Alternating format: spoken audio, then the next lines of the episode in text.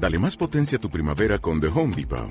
Obtén una potencia similar a la de la gasolina para podar, recortar y soplar con el sistema OnePlus de 18 voltios de Ryobi desde solo 89 dólares. Potencia para podar un tercio de un acre con una carga.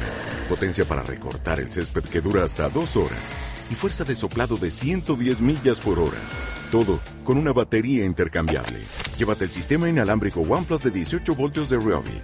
Solo en The Home Depot. Haces más. Logras más.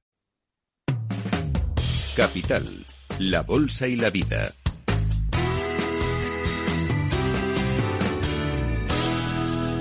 Luis Vicente Muñoz. La aplicación Radar COVID, la famosa y polémica aplicación, que en España, bueno, ya se ha descargado mucha gente, otra no, y hay cierta polémica. No sé si usted que nos escucha se la ha descargado. No estamos muy seguros de cómo funciona. José Antonio eh, González es nuestro experto en tecnología. ¿Qué tal, José Antonio? ¿Qué tal? Buenos días. ¿Tú la has descargado? Sí, yo la tengo, la tengo. De hecho, cuando salió el anuncio, aquella, pues fue finales de junio, que anunciaban lo del piloto, el proyecto piloto para La Gomera. Yo me la descargué, tuve acceso, pude, fui de los pocos que tuve acceso a eso que estuvo un momento eh, abierto, me la descargué, no funcionaba obviamente. Hmm. Eh, ya está funcionando en 13 comunidades autónomas. Eh, ayer estuve hablando, lo pueden escuchar en el kernel de Capital Radio con Santiago Graña, que es uno de los desarrolladores de la aplicación.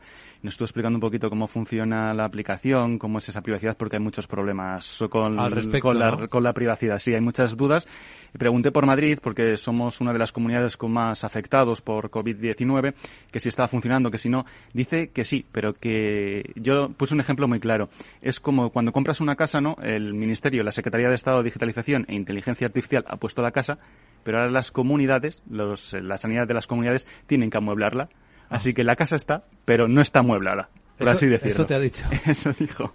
¿Qué más? ¿Podemos escuchar algo de lo que te ha dicho en, eh, el podcast que luego está a disposición de nuestros oyentes? Eh, le pregunté, porque ahora tenemos la, oportunidad de hablar de la privacidad, le pregunté sobre ese tema, qué pasa con los datos, que si tiene la certificación de la Agencia Española de Protección de Datos y nos hablaba de que habían hecho un análisis y lo tiene la Agencia Española de Protección de Datos. Desarrollado tanto un análisis riesgos, un documento que se denomina la Declaración de Aplicabilidad del Esquema Nacional de Seguridad y también un documento que es la Evaluación de Impacto de Datos Personales. Estos son documentos que se han generado en, el proyecto, que se han trasladado también a la Agencia Española de Protección de Datos, junto con muchísima más información del proyecto para que, para que tenga todas las evidencias de, lo que estamos haciendo y, pues se pueda certificar que no estamos tratando ningún dato personal Dice que no están tratando ningún dato personal para que lo sepan nuestros oyentes rápidamente. Eh, nosotros activamos el Bluetooth, eh, dicen los expertos, los desarrolladores de la aplicación, eh, que se comunica con otros móviles enviando señales Bluetooth y que no toma ningún dato, ninguna información, es información anonimizada. Y yo le preguntaba, porque tenía una duda, porque el positivo tiene que introducir el código que le da sanidad si no introduce el código, por mucho que nos descarguemos todos la aplicación, si el positivo por COVID no introduce el código, nunca se va a saber qué es Para evitar falsos contactos, ¿no? Y yo le dije por qué no lo hacía el propio Sistema Nacional de Salud, o sea, cada comunidad autónoma. Y dijo que no podría ser porque esa información está en el móvil, no está en los servidores de sanidad, y porque si no, entonces entraríamos en problemas de privacidad y contravendría lo que dice el Reglamento General de Protección de Datos. Y yo le pregunté, Vale, ¿habéis recibido eh, el visto bueno de la Agencia Española de Protección de Datos? Y él respondía esto. A ver, nosotros hemos remitido toda esta información a la Agencia Española de Protección de Datos que en estos momentos está valorándola. Eh, por tanto, mm, nosotros podemos, por supuesto, salir habiendo cumplido el trámite de informar a la Agencia Española de Protección de Datos de todas las características de la aplicación estamos pendientes de que nos haga cualquier observación que nos ayude a mejorar el sistema. Están pendientes, De, esa certificación. Así que no nos extraña nada que gente que está alerta para defender los derechos de los ciudadanos pues hayan movido ficha como, como lo que vamos a contar ahora. Porque tenemos con nosotros a alguien que ha presentado ante la Agencia Española de Protección de Datos precisamente una denuncia contra la Secretaría General de Administración Digital para que investigue si la aplicación Radar COVID cumple exquisitamente con el Reglamento General de Protección de Datos, con la famosa RGPD. Pau Enseñat es CEO y fundador de Reclamadatos. ¿Cómo estás, Pau? Buenos días. Hola, muy buenos días. Bueno, imagino que estabas escuchando, ¿no? Lo que contaba José Antonio. Sí, sí, la verdad es que muy interesante. Ha estado revelando información que todos los que nos dedicamos al sector eh, pues nos andábamos preguntando los últimos par de meses, ¿no? Desde que se publicó en julio la, aplicación en la App Store y la Play Store.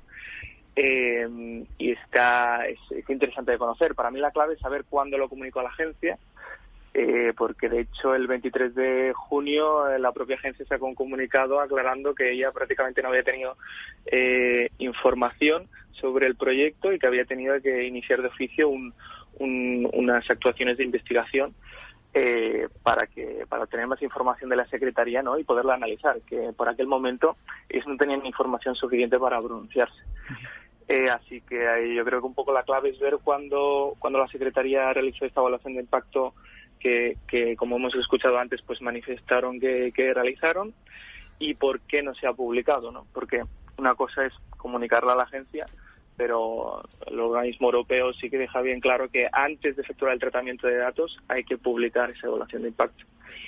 Entonces esa evaluación de impacto no se ha, no se ha publicado y hasta ayer tampoco se publicó el código.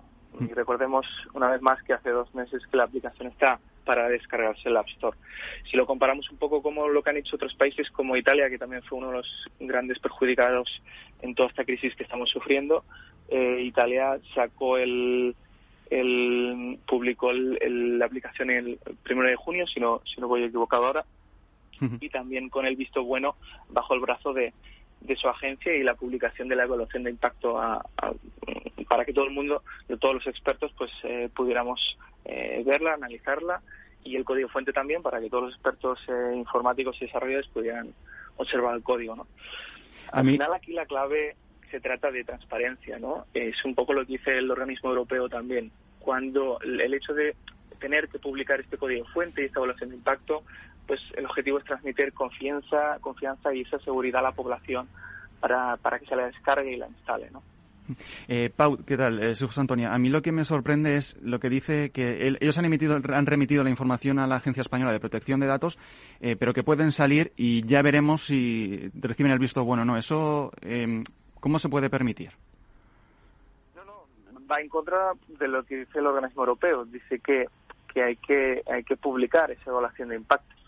Entonces, eh, vamos a ver, a mí lo que lo que así lo que públicamente se ha visto es que ha habido un descontrol ¿no? entre la Secretaría y, y, la, la, Agencia Española de Protección de Datos, con, sobre todo con esos comunicados eh, contradictorios que se publicó el 23. Eh, por una parte, el Consejo de Ministros indicando que la agencia estaba al día y que y que había sido partícipe y la propia agencia se apresuró el mismo 23 sacando un comunicado indicando que la información que tenían era limitada. Eh, a partir de ahí, el desarrollo del proyecto, al menos desde un punto de vista de privacidad, pues ha carecido de, de, cómo objetivamente debería haber sido, ¿no? Sobre todo, si insisto, si lo comparamos con cómo se ha desarrollado en otros países de alrededor como Italia y Alemania, ¿no? Eh, no sé si te ha dado tiempo de dar un rápido vistazo al código que publicaron ayer a las... Pues era, justo que estaba haciendo la entrevista le estaban publicando el código, lo dijo él. No sé si te ha dado tiempo a echar un vistazo al código si se incumple alguna normativa. Eh, no, sí que es verdad que mis eh, compañeros desarrolladores le están dando un vistazo. Lo que sí que mm, he tenido oportunidad de ver eh, y he visto que también se ha comentado por redes y tal que hubo un pequeño lapsus, al menos de unos minutos, en los que se publicaron también códigos. no sé si comentaban que a lo mejor eran los códigos de la prueba de la Gomera, pero que duró unos pocos minutos y que rápidamente se, se quitaron. Sorprende también que se produzcan estos lapsus cuando ya hay una demora de dos meses para publicar ese código que que salgan, todos somos, eh, todos somos humanos, hay errores, pero que con esa demora que se produzcan estos errores, pues eh, no debería ser así, ¿no? Eso, es, un, es, un, factor más dentro de, cómo se ha llevado, ¿no? Quizá. Pues Pau Enseña, CEO y fundador de Reclama Datos. Gracias por acompañarnos. Un saludo cordial. Gracias a vosotros. Pues nada, seguimos, seguimos con ello, José Seguiremos investigando. Esto es Capital, la Bolsa y la Vida. Capital, la Bolsa y la Vida.